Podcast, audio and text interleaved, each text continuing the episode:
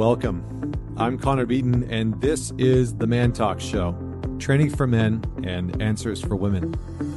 Now, joining me today is a special guest named Eduardo Garcia. Early on this year, in, in January, I and myself in Vienna um, were taken down to Mexico to spend a few days uh, with uh, friends of ours who run a company called Faherty's, and they were interviewing people for uh, this catalog, a magazine uh, for their clothing brand. And it's really interesting because what they do is they gather about 10 or 12 people uh, that are doing interesting things in the world, bring them all together, uh, do this little retreat, get them to wear their clothes, take some photos, but also interview them along the way. And each person has to sort of share their gift. And so there were a few incredible musicians that were there. There was a few incredible chefs that were there. Uh, Vienna and I um, did a little workshop on relationships and intimacy. Um, we got to go surfing, which was amazing. But along the way, I ran into Eduardo, and Eduardo was a part of the retreat. Uh, and I was really struck not only by his story, but by the character and the kind of man that he was. Considering the level of adversity that he'd gone through, I heard his story and was just met with someone who was always insightful, someone who, despite clearly had, having gone through an immense amount of adversity and traumatic events in his life, uh, someone who who had you know risen above the odds and was facing life in a way that was fulfilling. And just being around him, I could feel that he was just a solid, incredible human being and I really wanted to have him on the show. So, just a little bit of context Eduardo Garcia is an American celebrity chef and the co founder of a company called Montana Mex. Uh, which is a Mexican food company, and uh, he has some incredible products. Um, they are delicious, by the way. So if you're looking for some tasty stuff, uh, definitely head on over to uh, montanamex.com and check that out. Um, but he's also known as the Bionic Chef because he cooks with a prosthetic left arm, which is the result of an accident while hunting in 2011. So, this episode is going to be a lot about Eduardo's story. And it is going to be a lot about facing adversity and how we as human beings face adversity and how it molds us, how it shapes us, and how we can either crumble under, you know, the the stress of the events that we face in our life, or we can rise above them.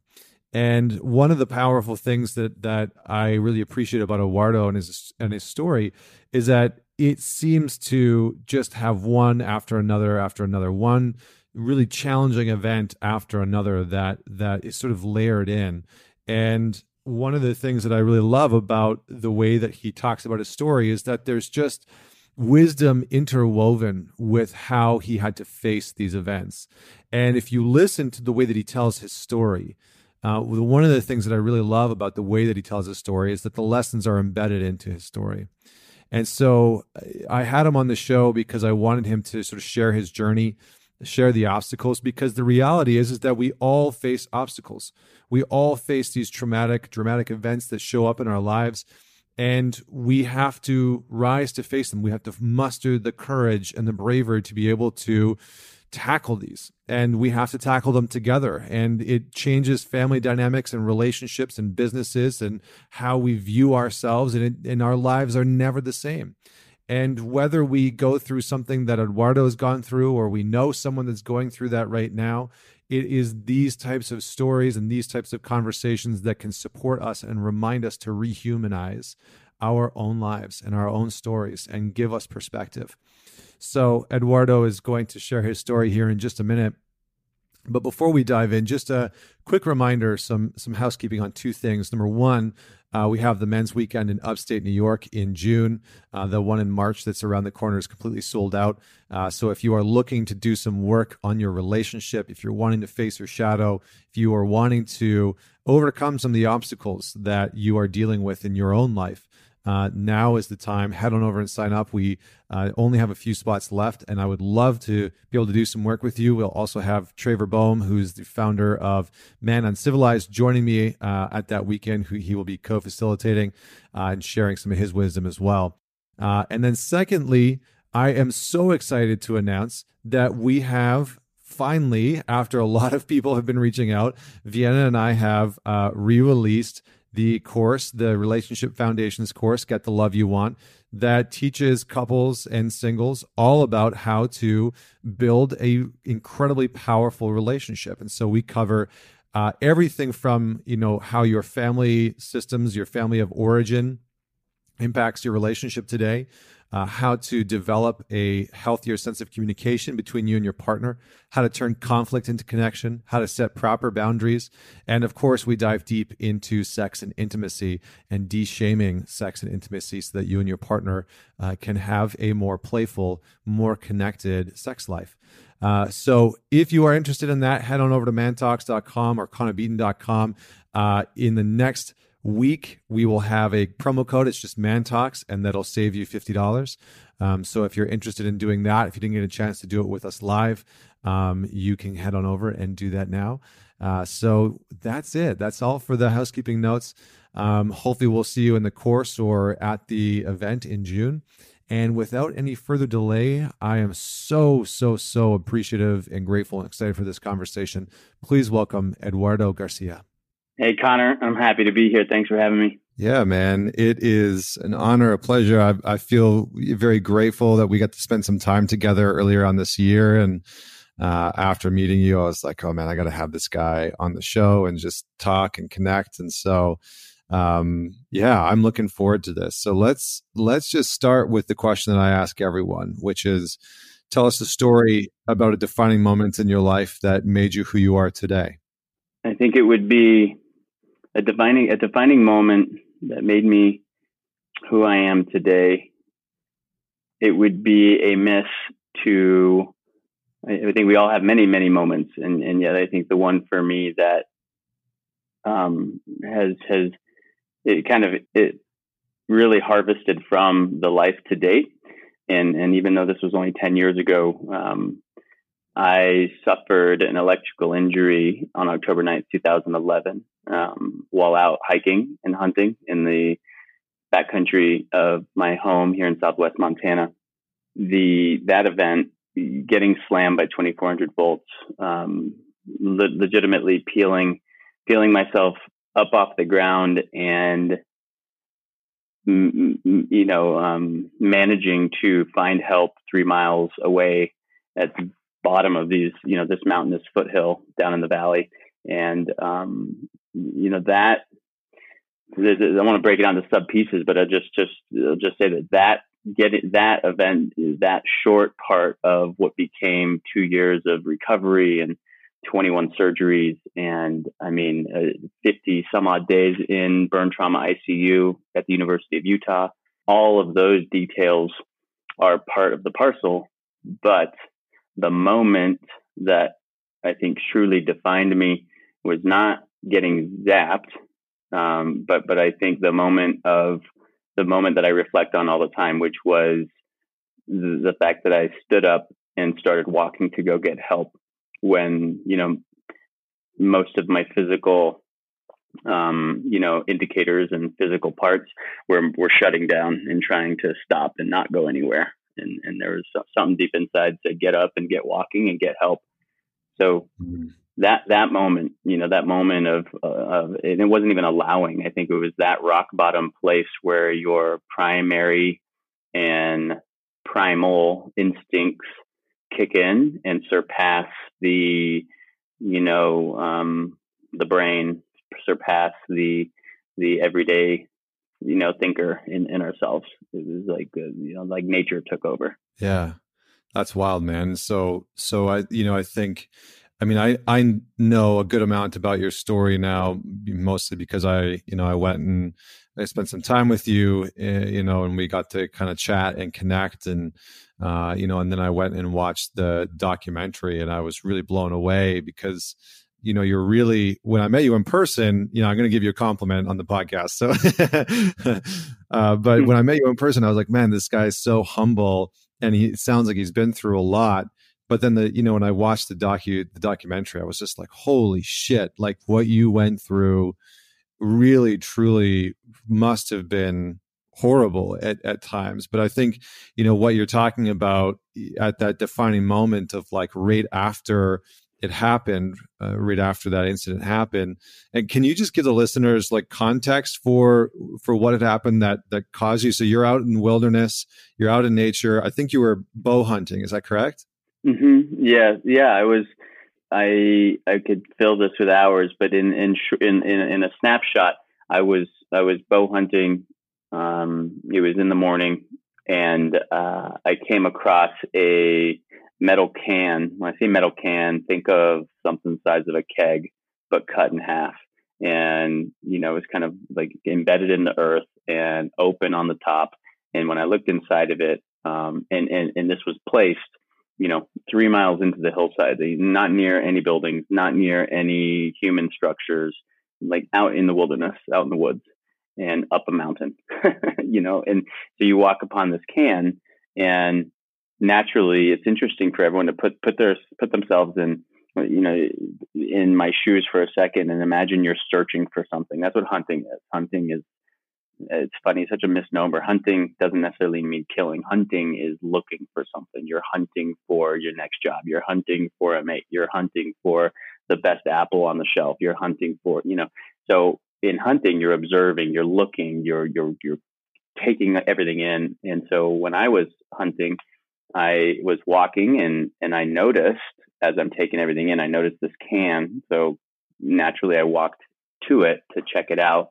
And inside there was like a imagine a, a, a, wig or a toupee, but with some claws glued to it and a couple maybe errant bones and you know like hard mummified skin. And and so when I looked in this can, I see that. I see something no bigger than a plastic grocery bag, but it's black fur, a couple claws, and as an outdoorsman, my I, I deduced quite quickly. I just said, well, I think that's probably um, the remains, the long spent remains of a baby bear, probably a black bear because of the color.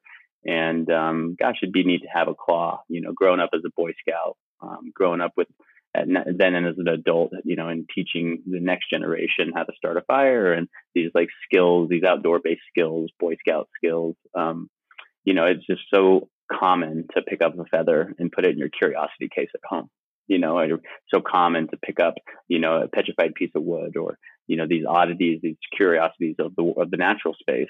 And so when I saw this um, scrap of fur, I said, "Oh well, yeah, let me let me grab a, a, claw. That'd be make an interesting little keepsake." Um, and I was I was just going to grab a claw and just keep going on my way as I'm hunting. And so I removed a knife that was in a sheath on my right hip belt, and then I put the knife in my left hand and took my backpack off, took my bow, set my bow down, and kneeled down to you know get to work on maybe the top you know 30 seconds it was going to take me to take this claw off and keep going. And you know before i even got within i don't know I, I recall i remember the moment. I remember kneeling down. I remember putting both hands can to take off a claw. And i remember i had not even got to the base of the can where this piece of fur was.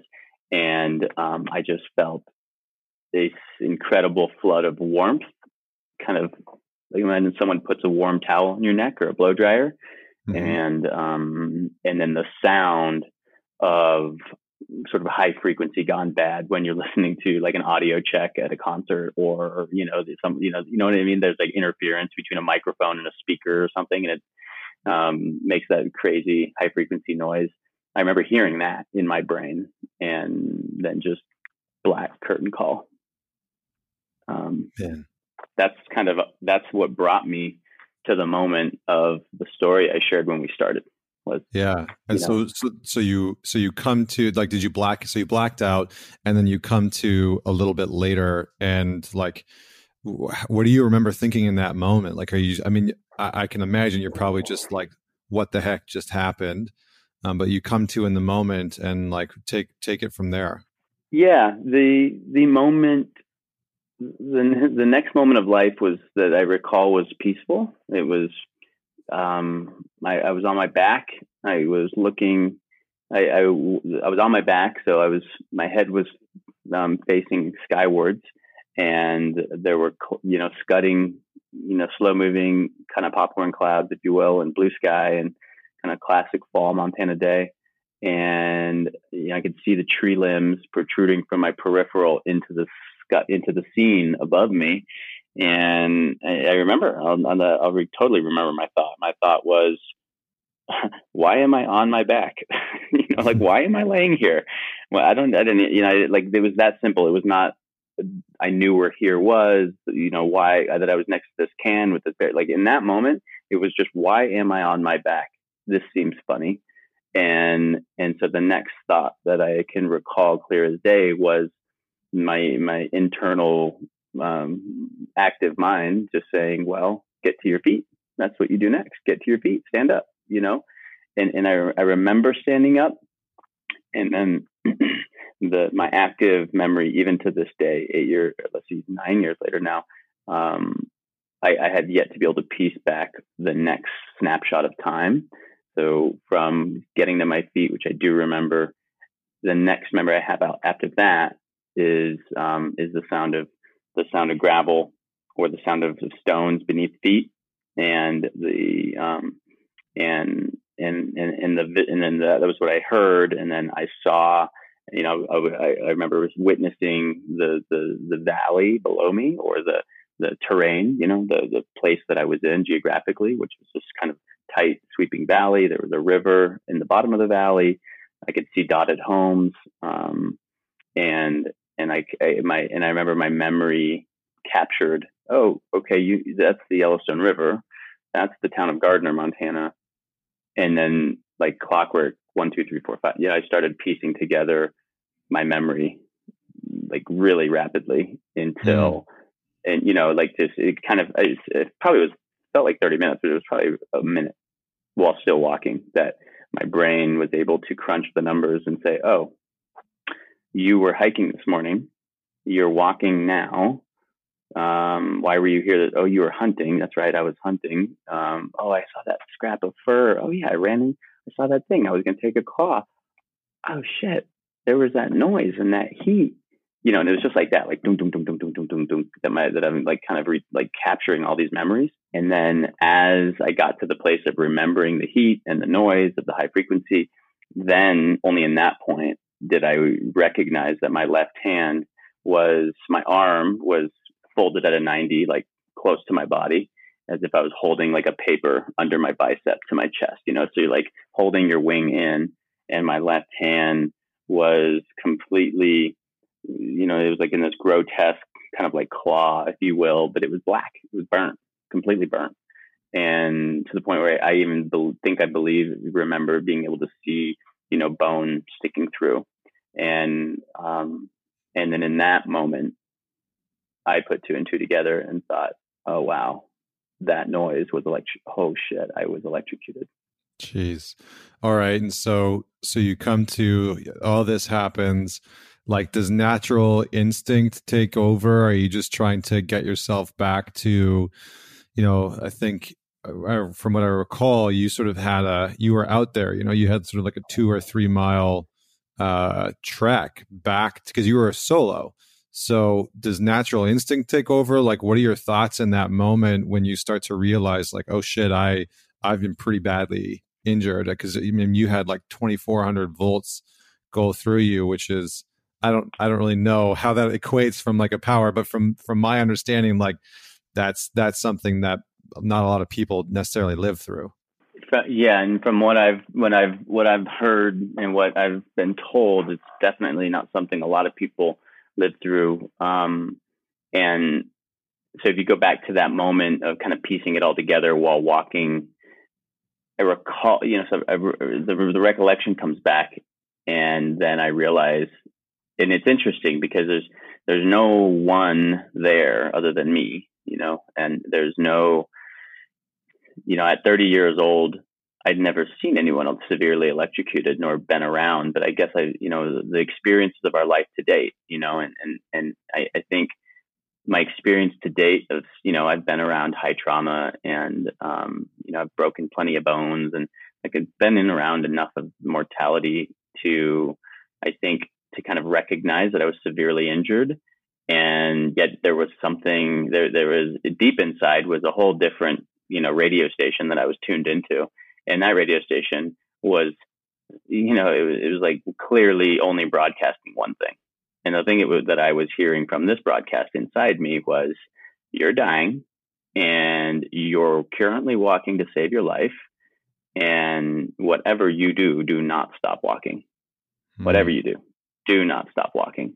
And and so seeing what I was like the physical nature. Okay, physically deduced I was burnt. I knew where I was. I recalled I was hunting. Didn't know what the can really was, but I knew that's where the electricity came from, and I was walking to save my life. And then the inside radio station in my head, deep inside, was saying, you know, yeah, you're on the right track. You're walking to save your life, and whatever you do, don't stop. And so I just started repeating that. I just started repeating, don't stop walking, don't stop walking, like on repeat the whole way out. And I don't, I can't tell you if I was actually vocalizing it or if it was just, you know, something that I was chanting like a mantra to myself, mm-hmm. but it was, that's, you know, it was most definitely the cadence I was singing was don't stop and continued to walk all the way down to the valley floor until I made it to a, a home.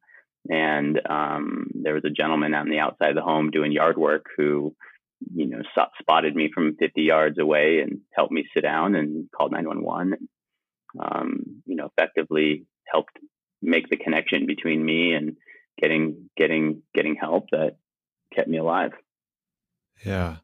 Jeez. Okay. All right, man. So, I mean, so you know, the the experience happens. You you manage to to sort of muster together the I guess that that part of of us that is just sort of hopefully hardwired into all of us is just like get back, you know, get back to civilization, get back and and just keep walking.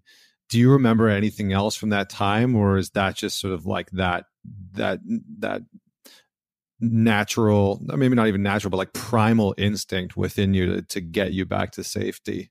Mm, yeah, well, I, I guess the what I, what I think there's there's lots of little details that I remember, but I think into your question, I it, it's maybe a good opportunity to patch it back to the story we started with, which was, um, you know, like share a story or time or moment that has defined you, and and so, you know, the, the as I've reflected about that, you can imagine anybody would have reflected many many times on a moment like that. And I've had years to do it, thankfully. And so I've reflected a lot on that moment of my eyes opening. And because I've been asked many times, you know, what, why, why do you think you even got up off the floor? And, and so I, you know, I, I remember, I think I just remember, I remember walking out and I remember feeling that a certain amount of it felt like it, like life was so threadbare in that moment. Like there, you know, it was like that moment was so tenuous that it was simplified down to just like the the words "Don't stop walking," the act of not moving my feet, and and that was it. That was all that mattered. And so I think I've long remembered and thought about that journey off the mountain and how wrapped up we get in untold numbers of things to do that we want to do that we need to do every single day.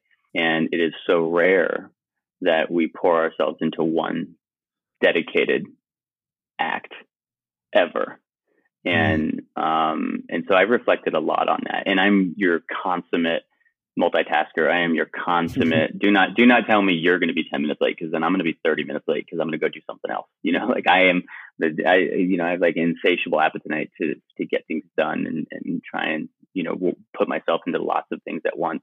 And so I just have never been able. I've never I, I I've never been able to lose sight of the beauty of that moment, which is kind of resurrecting from my deathbed in the woods and the fact that like just by nature and you know by need i had you know life had distilled it down itself down into one thing maybe a couple but it was repeat the initiative or the you know the mantra don't stop walking. Okay that's that's the repetition of task and then do the work.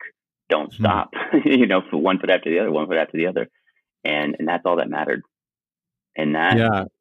is I was, cool. I think I was just gonna say, like, you know, I, I think that's such a powerful experience that that I feel like you know, while me, in, I mean, hardly any of us, I'm sure that probably most of the people that are, are listening to this have not had that experience, is that connection to doing that one thing and taking that next step and just you know moving forward through obstacles through like these these incredibly challenging moments in life. And while maybe people haven't been in that physical uh critical nature before i think that we can all feel that from you. And i'm just wondering like can you give the listener some context to where you were at at this point in your life? Because from what i remember you were you know you're about 30 mm-hmm. years old. And i think by this time you've already started to build up a pretty good reputation as a chef um, but maybe fill in some of those details for the listener like give us some context of mm. what's happening outside of this because we're getting a very you know sliver moment of something that is is really sort of like traumatic and and jarring. But give fill in the blanks for what's happening in your life at this time.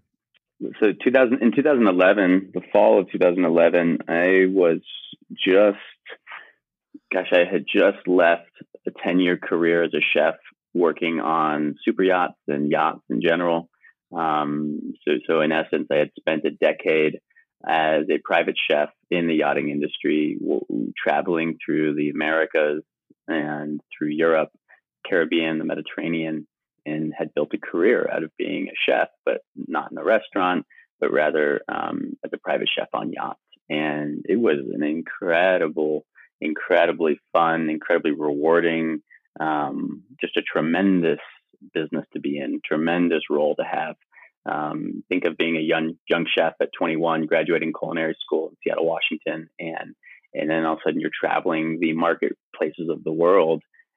So as a young chef, it was a dream come true. And, and you know, being that you're on a yacht, you know, it's not that there were untold amounts of resources, but my budget was pretty padded, you know. And so as a chef, it was like playtime. It was so fun. It was so awesome to find yourself in Sardinia in the Mediterranean, you know, eating those cheeses and those olives and drinking that wine. And then all of a sudden, you know, a week later, maybe you'd be in Spain and, and then boom, you're in that marketplace. So as a young chef, it was a tremendous 10 year time period. And, um, and yet at some point I started to recognize that I was falling out of my, not my love, I would say, but I was falling out of my passion for the work I was doing. And I was finding that the lack of passion was starting to make the 20 hour days and the hustle and the grind and the fact that I, you know, hadn't really lived at home in 10 years and my parents were getting older and my little, you know, my, my siblings were getting older with me. And I felt this disconnect from home and place. And so the sort of beauty and the awesomeness that is the yachting industry, because to travel like that is exceptional, it just started to pale, you know, and I recognized that and that sucked. And I thought, whoa, I'm in trouble here. This is getting harder and harder to do. And, um, and then through, through kind of a, a, longer story and a combination of factors, um, but with my girlfriend at the time, Jenny Jane, and um, my sister Indra and my brother Eugenio, the idea kind of was put to paper that let's start a food brand that will share you know eduardo's ethos and our ethos on food being an experience and food being more than just a nutritional kind of caloric count but rather this holistic um, food for, for the for the mind body and the soul.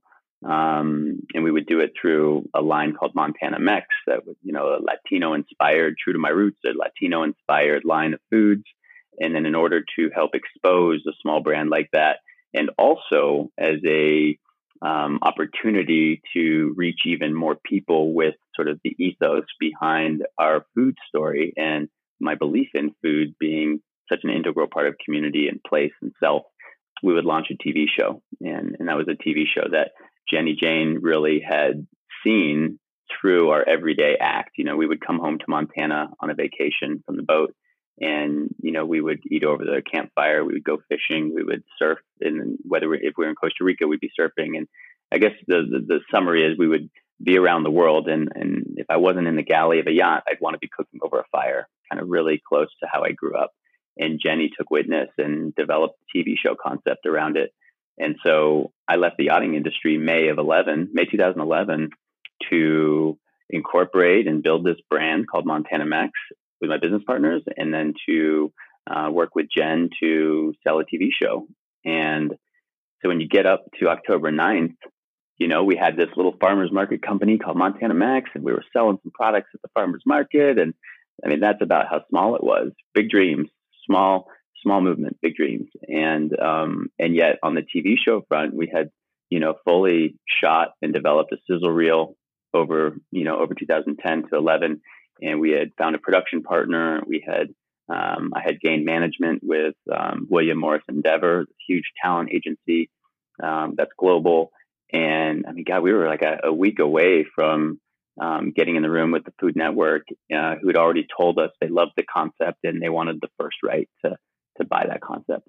And um, so, I mean, life was life was pretty good, you know. And and and I just spent the summer at home after ten years of being abroad, right? I'm 30 years old, you know, and and I love Montana. Like it, there's like like like nothing, like no other geographic place in the world do you know do I love like I love Montana. And so imagine having spent 10 years traveling and, and then kind of launching off on this whole new endeavor of being, you know, a TV show host and also being a business owner. It was just a new and exciting and, you know, kind of time period with the, you know, kind of the atmosphere of a homecoming because I hadn't been home in 10 years really. And, um, at, you know, not for a full time period. So God, it was just an awesome time. And and literally on that day, on October 9th, 2011, I think I was just taking a hike for me. Like I was hunting, but was it was so nice to just be out in the woods and on my own time, you know, just I would say I was gosh, it was at peace. Yeah. Wow, man. Well, I, I appreciate you sharing, you know, sort of filling in some of the life that was happening around that time period it sounds like you were in in a pretty interesting transition phase, you know, and starting to settle down and settle in, and you know, all of a sudden, along comes this this unexpected, you know, unplanned for, just sort of horrendous events. And uh, hopefully, I'm not sort of like over dramatizing, but I think from anyone that's that's listening, they can sort of, I think they've already gotten the drift. They're like, this is pretty damn serious, and so you know walk us through you you know you you've you've walked back you've found civilization like let's come back to this moment you found someone you get from my understanding airlifted out you get taken to the hospital and you know at what point at what point does like like walk us through what care looks like and and how you started to sort of mentally grapple with what had taken place? Yeah i think there's there's a it's important i think it's important to share um, in this story that ignorance is so often seen as this kind of this, this faulty mm, you know negative character that plays a role in our lives when we don't know something or if we're ignorant like you know i think we can hide from feeling like we're ignorant you know you know you're in a group of people they're talking about something and unless you bold and bravely just say wait a minute what are you talking about i don't know you know, so often our knee jerk is to insulate ourselves and just remain ignorant and, and be like, mm-hmm. oh, I'm not gonna let anyone know I don't know that, you know. And yet, so it's seen as like this negative thing. And yet, in that moment, I was so stripped down bare of of anything that the boundaries were just dropped, you know. And and and yet, the one place of ignorance that that remained that actually became a help was, you know, I don't think I realized how severe my injury was until um, gosh I think it I think it I think it, it came for it took years for it to probably really set in what had happened and how um, damaging that moment had been you know became in my life and and what it really broke down you know because you know, just to put in perspective that that that place of shock for anyone who's been there um, and it doesn't have to be physical trauma that brings us into shock I think any any jarring moment that is so intense to do as to derail us, um, that can produce shock, which is a place of disbelief where you're just not paying attention to the truths around you. And and I remember landing. I do remember this, right? I remember landing in Salt Lake City and transferring from the med jet to the ambulance, and the um, one of the paramedics said, uh, "Welcome, welcome to Salt Lake City, Mr. Garcia. Hang in there. We're going to have you, you know, up to the university, you know, up to the up to the burn center, the ER in a moment. Just hang tight, you know." And he, I think that's just how a, a trauma, you know, like a caregiver and uh, you know the emergency paramedics, they're trained to speak to the patient, even if the patient's not, you know, alert, awake, etc. And yet I remember that EMT t- saying that, and I remember saying, Salt Lake, how am I going to get home tonight? You know, and mm. and and and I mean, they they I, I I like to remember that they laughed with me, and I probably didn't laugh, but that that just goes to show that's where my brain was was that oh well some you know like if I get some duct tape and you know some stitches and they'll reset whatever's burnt down there and I'll be fine. And little did I realize that I would end up being in ICU um, for 50 days. Um, maybe it was it was like 48 to 50 days. I, I don't recall for certain. Um, and you know, I think during that stay of ICU, I ended up tallying maybe a total of 18 surgeries. And that first five day period, as I've been told, because I don't recall much of the first few days, was very life and death. It was, you know, the doctor, Dr. Morris, who was the surgeon on call, is just a classic quote that was when I walked in, he said that I was a bag of bones with a heartbeat. And so that was the scene, that was the scenario, you know, and, and the, the U- University of Utah Burn Center saved my life.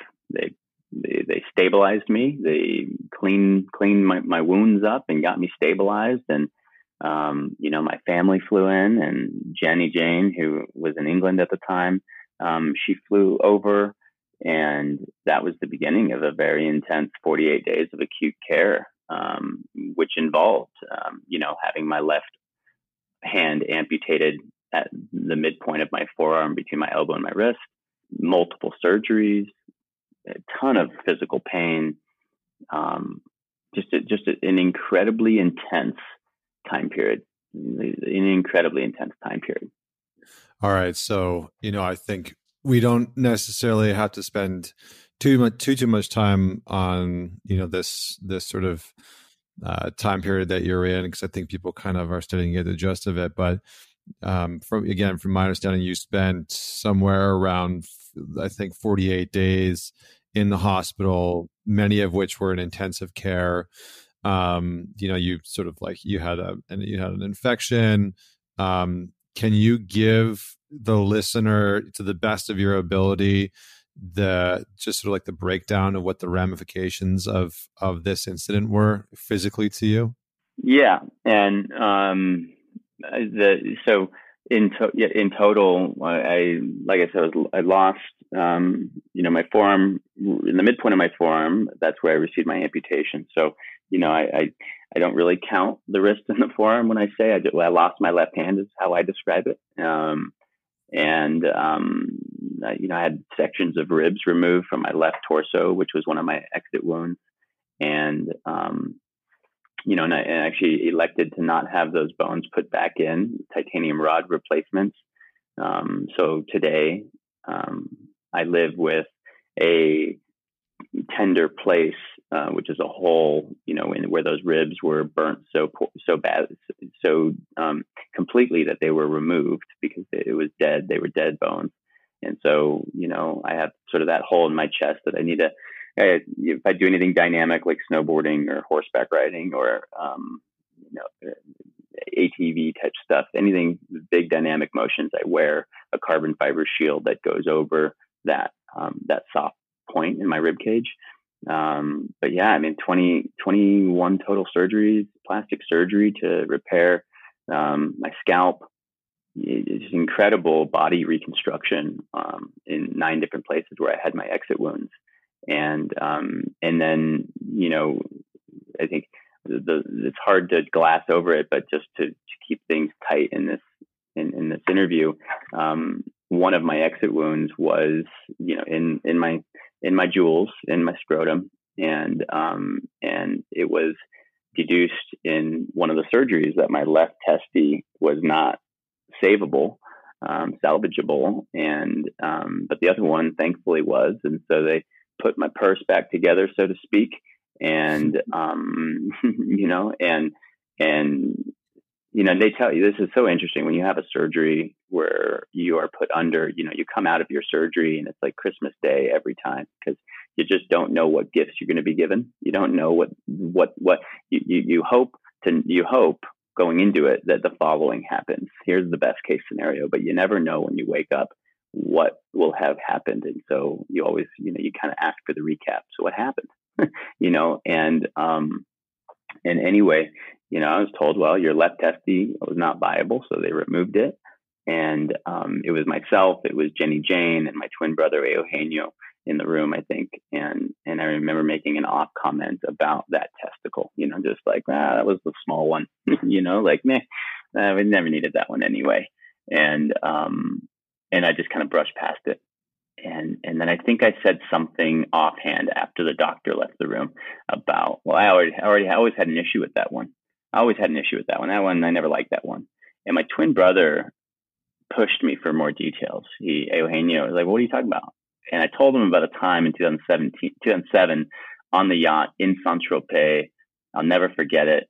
I had intense pain in my groin and um, and I remember telling the captain that I thought I needed to see a doctor because I was just in pain. And I'm not one to kvetch or bitch or moan much about pain. And um, and he said, "Oh, well, one of the guests, you know, he's like, he's like, yeah, one of the guests on board is the doctor, and maybe they want check that we'll check you out." And so I did. I asked one of the guests, and they gave me a quick physical, and he was like, "Well, how many hours a day are you standing on your feet?"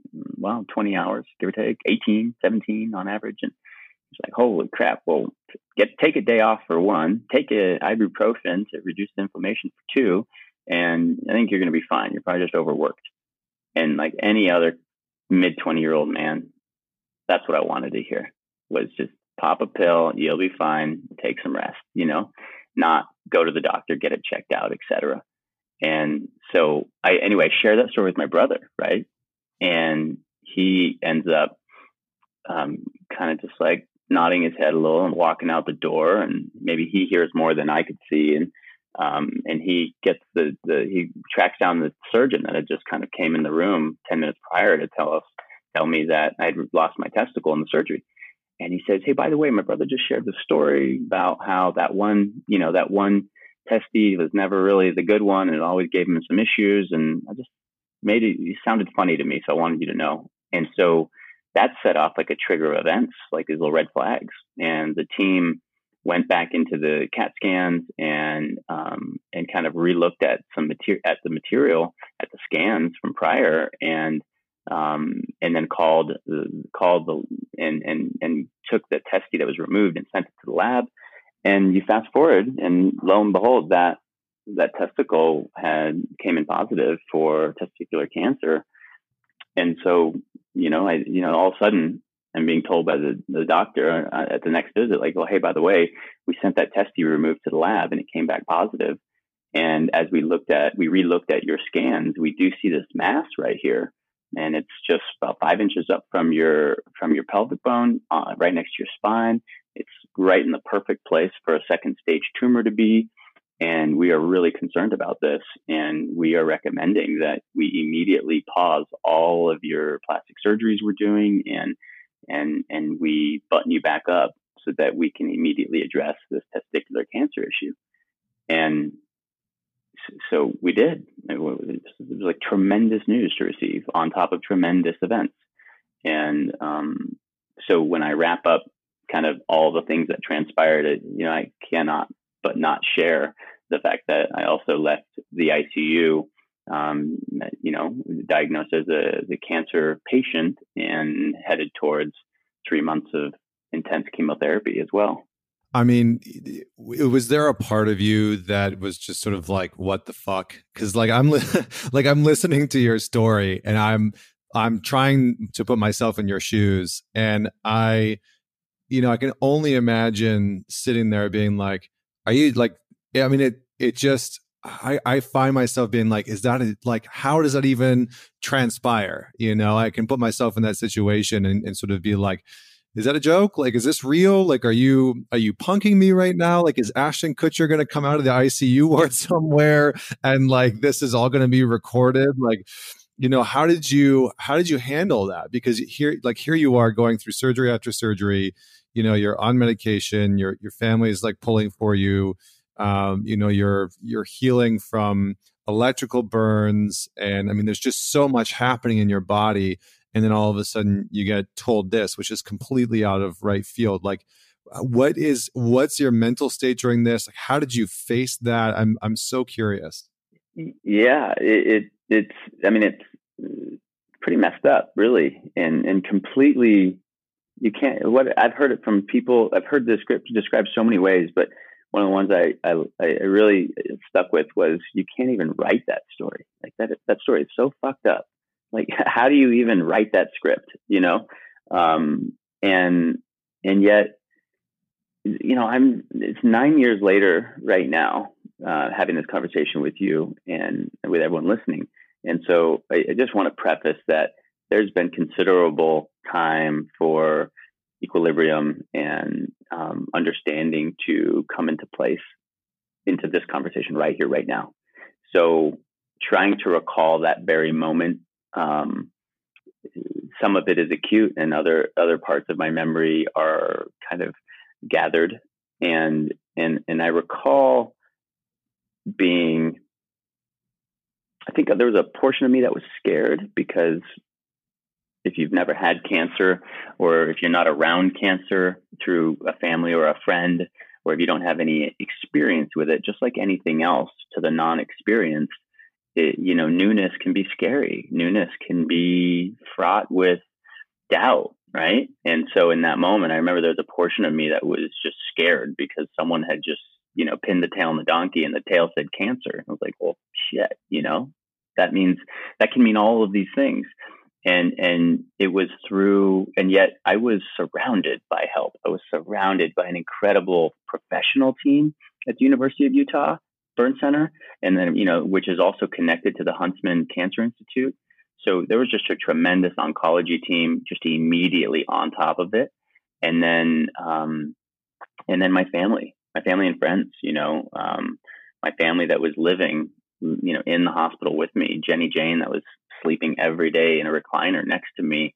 And there was, you know, and, I spoke about it, Connor, in a TED talk that I gave. It's online if anyone wants to listen to it. And I think it's a TEDx talk. So those are the shorter ones. But, um, you know, where I said, where I share this moment that came across that, that happened in, in the ICU stay, which was that I recognized that although I felt like I was bandaged and in debt. You know, I, w- I was so I was, so on the flip side of being what I would imagine capable Eduardo looking and feeling like, which is kind of like a normal, healthy, operating human.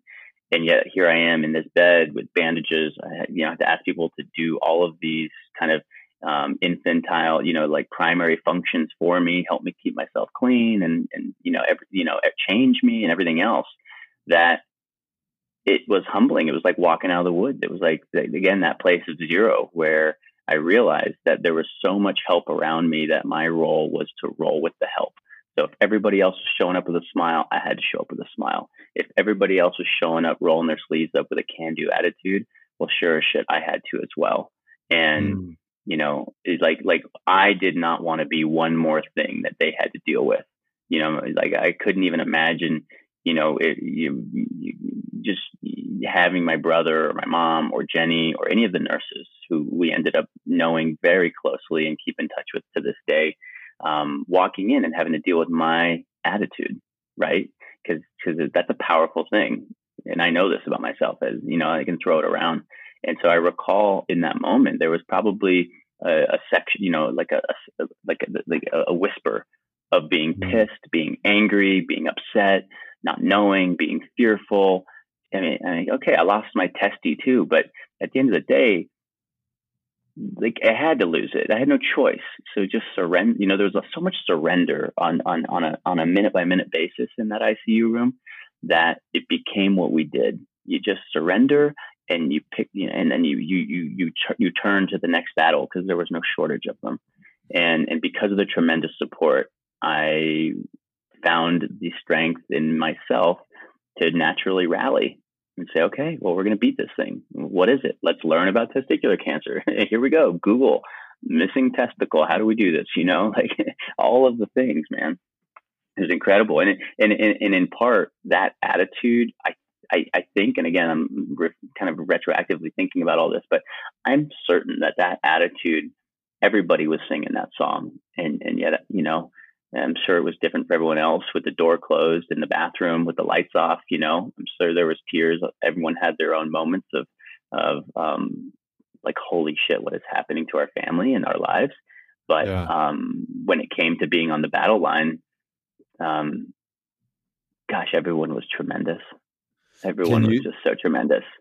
Can you say a little bit more about because I think I think what you're touching on is actually is so so so so important and something that I think is relatable in the sense that you know we all we all know people in our lives who are going through something traumatic, something tremendous, something you know whether it's cancer mm. or you know a health issue or something something traumatic happens like a car accident or whatever the case may be and i think that one of the greatest challenges that we that we all face as human beings is to watch someone that we love deeply really struggle in some way and so i'm mm. i i would love for you to speak to that because i think you know you're talking about how your family rallied around you. You're talking about how you sort of felt like you needed to show up in that space. So where i'd actually like to just start here is like what was that experience like for you? W- were there any expectations that you felt like you had to to sort of like put on a certain you know mentality or caretake the people around you or you know like what was the experience like for you externally? And then you know what what do you think that other people need to know about supporting someone going through that? So let's just start with you. Mm.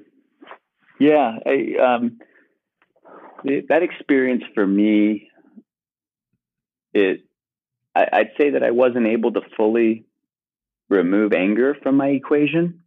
Mm. But I recognized early on that um, I recognize I re- I I I rec- I know I, you know I naturally have sort of an angry streak to me that I've worked on my whole life, but you know I, I definitely knew it as a as a kid and dealt with it in my teens and twenties and um, and so in that moment I I just recognized I could not surrender to that to giving my energy to that because that would be destructive and there was enough destruction. So I knew that. I could see that. And and and, and this is in the moment, you know, this is like in that ICU stay. And um and that I'll go back to where I said ignorance is is can be helpful. And I think I just had I didn't fully wrap my I didn't understand how would I that it was going to take years of physical recovery, that it would take years upon years of emotional recovery. And I, I tend to be a fairly improv, uh, improvisational person, a fairly impromptu person. I can just kind of move quite quickly and pivot quite quickly in, in certain things. And so I, you know, I, I, I, I naturally was able to just kind of turn on the curiosity meter, which I have innately. And, and, and, and so my curiosity of like really interest, like, like detailed things of wow okay so how many stitches did you put in and how do you remove them and what's that tool called? And you know when you remove my testicle what does that do to my blank blank blank functions? And you know like I, there was it was new. It, all this stuff was new. And so the the the freshness of my scenario the lack of understanding that I now had as to my life moving forward, it almost took precedence to any interest I had in camping out on what the damage that had already occurred, right? Mm. Like that was done, that had happened. So for me, I just found myself really curious about what life was going to be like moving forward.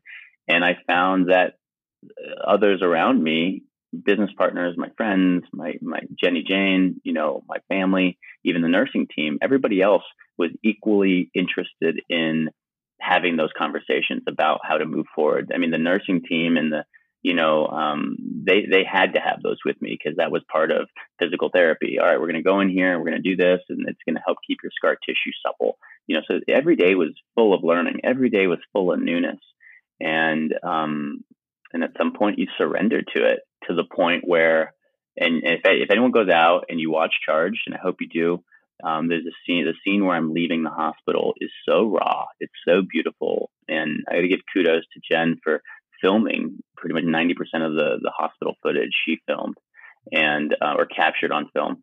And, and that footage is so raw when we're leaving the hospital.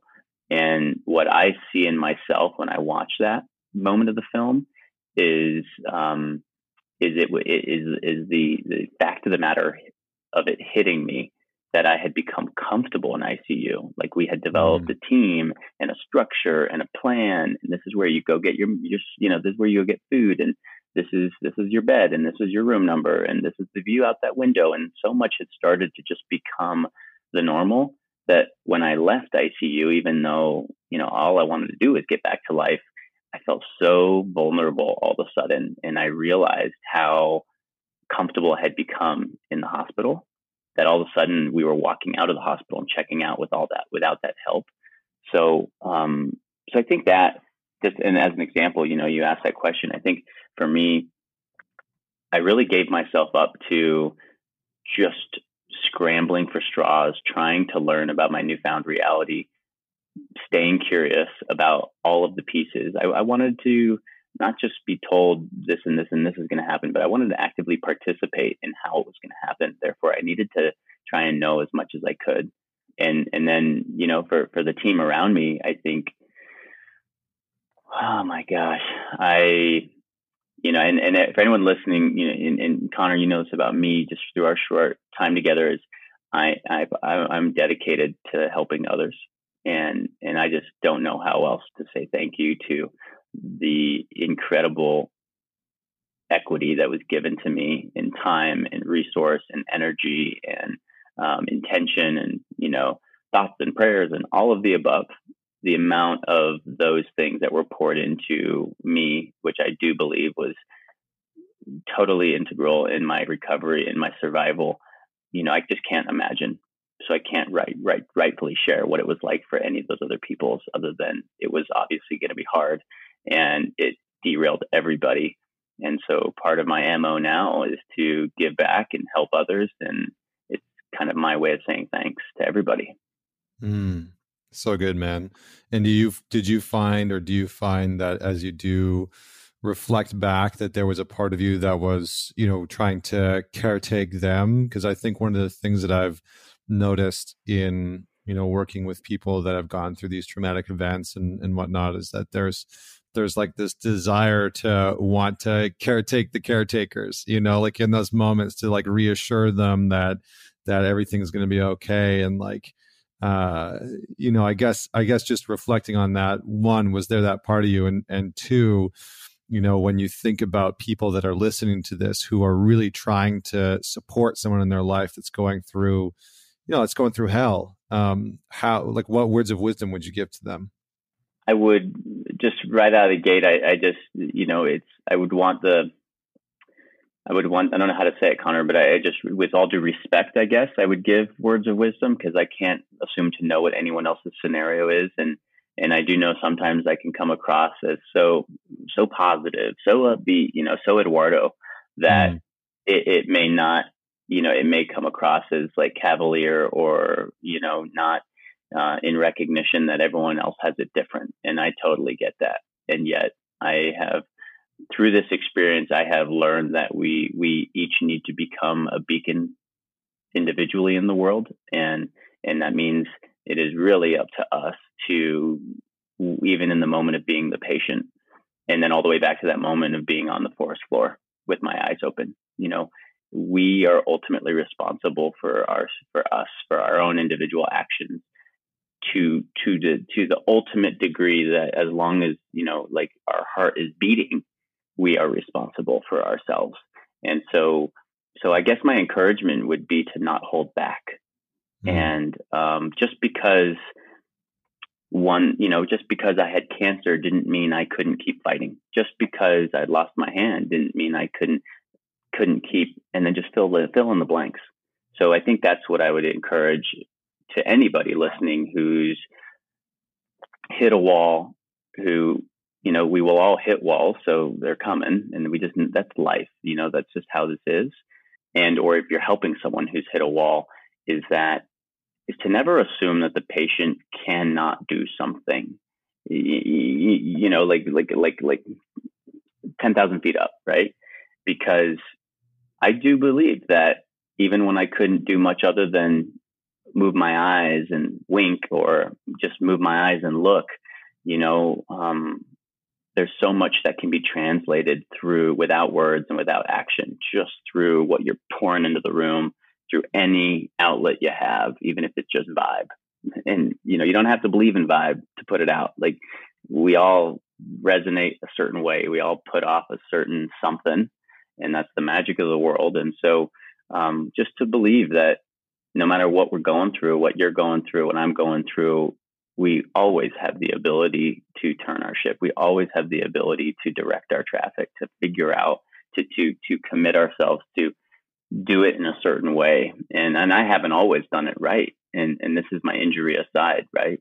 So that, you know when I say this and when I offer advice like that, it's basically to, to it's regardless of who we are, where we're coming from, and what we're dealing with. Um, to to never forget that if if you've got if your heart is beating, you are empowered. Hmm. Yeah, I mean those sound like pretty damn good words of wisdom to me, man. I appreciate that. That was uh that was that was solid. Okay, so you know, I feel like we've we've covered a good amount, and I I feel like we could you know get into so much here. You know, like a Joe Rogan style two and a half hour convo about about everything. But I I am curious about you know you you get through the recovery, and you know obviously you go back into quote unquote normal life, which I'm sure has radically you know radically changed. And uh, you know i'm i'm i'm very curious about how your how your mind changed like how did your internal landscape change because of all this? Did it just like accentuate the parts of you that were already there? Did you find new parts of you that you didn't knew exist? Like how did this how did this develop your internal landscape? Um i reflect on my mom and my mom is a very loving mother and she's the best for me. And so when my mom saw witnessed this injury and when, you know, we've spoke about it so much, but she would have told me in the moment, you know, um, sometime during that ICU stay, she she would have reflected and shared with me that um, that, that you know there's always the other side of the coin. There's always a silver lining, and for her, perhaps there was a much needed dose of humility in in this whole event and that's hard to hear from those close to you those closest to you especially in that moment.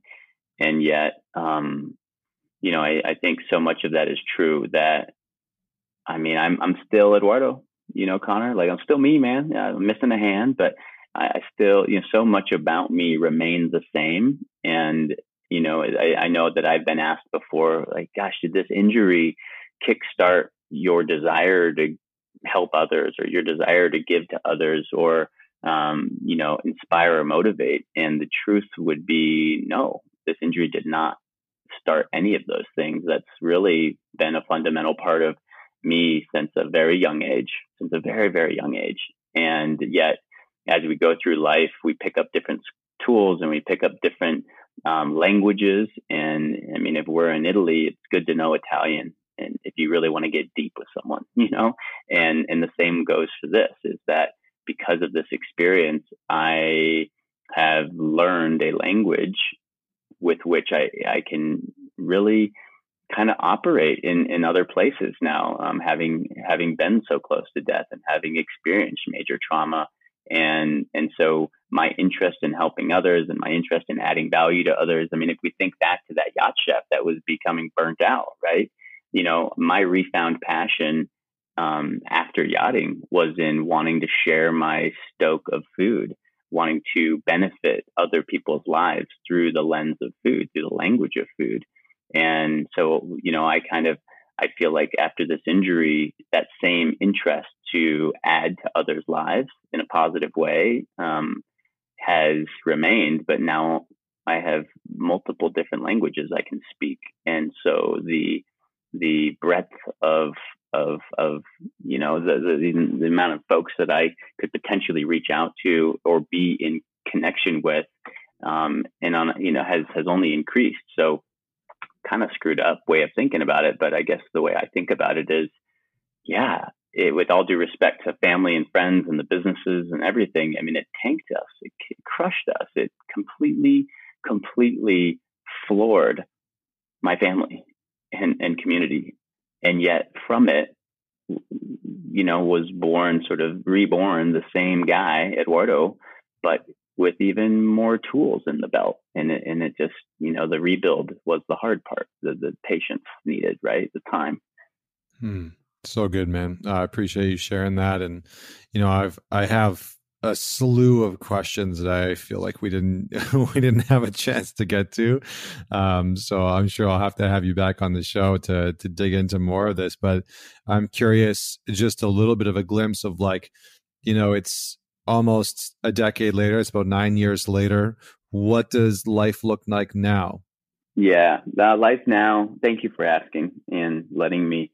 I get so passionate about this, Connor, and I'm so psyched to be here with everybody that I can hardly refrain myself from just sharing, and and, and it can get to run long. But right now, um, I got married last summer to uh, my wife Becca. We are madly in love with where we're at and designing um, the potential for family in the future. And um, you know, I've continued to develop my love of food, and I do that now through gardening, also, and growing food um, and learning how to grow food. It's you want to, you want to talk about how to not get burnt out on something, just make it harder. you know, like make it harder. Wait, wait 150 days for for that ingredient to show up in your kitchen through a ton of hard work of gardening. And you want to talk about a profound respect for something. That's how you get it is is by putting more effort into it. Um, and so so yeah, the the my home life, I'm grateful for it, and and then professionally. Every day, I'm working on um, sharing my love of food either through um, through film, through media opportunities, um, and uh, and then you know the, the food brand Montana Mex, a little farmers market company, still out there. You know we're you know we were direct for folks that want to go visit our website. Please do. Um, you know, and and then you know we are also in grocery stores, so it's like it's kind of like a pinch me moment. You know, every day when I show up to work, and I think, gosh, that little farmers market company is now you know, like out there and the Whole Foods and the, you know, Sprouts markets and the different stores of the world. And people without some, you know, the best is when they don't even know me, you know, and, and they didn't learn about Montana Mex through my story, but they just saw an organic ketchup on the shelf at their, you know, the, their local Albertsons or whatever it is. And, you know, they're like, ah, no corn syrup, no preservatives, don't know who Chef Eduardo Garcia is, but this sounds good, you know, and they get it and try it. And then we'll get a message saying, holy smokes, this ketchup blew my socks off. And then I dug into the website and saw the story and holy smokes. And so, yeah, that's, that's, it's so awesome, man. And, and that's kind of my day to day right now is the CEO of Montana Mex and, uh, and running that brand. And, um, and then just focusing on, I do a I do a fair amount of sharing the documentary charged with with others, and so I'll travel around the country quite a bit, sharing my journey through this traumatic event and how um, it could so easily be seen as the worst day of my life, and and yet, with all due respect to how hard it was and has continued to be for all of us to rebound, it um, it you know I feel like it gave me it gave me a second opportunity to do life as best, you know, to the best of my abilities and and and do it even better. Awesome, man. Awesome. Well, just uh, a few rapid fire questions in first person for you to close down. Is that cool? Let's go. My father is. Hmm. My father is Manuel Alfredo Garcia. He's a fourth generation shark and lobster fisherman from the Yucatan of Mexico and he is with me every day, um, even though he's no longer physically with us. Hmm. And growing up as a kid, I would describe myself as. Growing up as a kid, I would describe myself as a rebellious punk with a good heart and a lot of energy. awesome. what that kid would have never expected I would become in my adult years is um, that kid would have never expected that I would have oh my gosh, would have become, yeah, would have never expected that I would have become an amputee. I guess that's the easiest one. Hmm. All right. And what I'm most grateful for in my life right now is I'm most grateful for life. Awesome, brother. Awesome, man. Well, this has been an honor. It's been an honor to have you on the show. Thank you so much for sharing your story uh, with me and with everyone uh, that's tuned into this. Um, you know, if people want to learn more about you, where should they go? Where can they find you? Uh, if they want to learn more, obviously, they can go check out Charged documentary. I believe that's on Amazon Prime. Um, but where can they go learn more about you and follow along on your journey? Yeah, just go to montanamex.com. It'll share everything that I'm up to these days, um, uh, along with my recipes and food. And um, and then come hang out on Instagram at Chef Eduardo Garcia. Um, I've had a really, it's been very enjoyable to um, see Instagram as a positive opportunity to build community. So I enjoy meeting people there too. Awesome, man. All right. Well, thank you so much for having uh joining me on the show. I was going to say for having me on your show, but uh, you didn't have me on your show. I had you. So yeah, man. Thank you so much for joining me today and um, for sharing your story. It's powerful. I feel like a lot of people are going to resonate with this. Um, for those of you that are tuning in today, don't forget to share this episode with a few people who you think might resonate with Eduardo's journey. Um, definitely go head on over to uh, check out what he's up to. Uh, on Montana, Montana Mex or on his Instagram profile. He's got some great stuff. Uh, and until next week, this is Connor Beaton signing off. Join me next week for another inspiring conversation with another inspiring individual.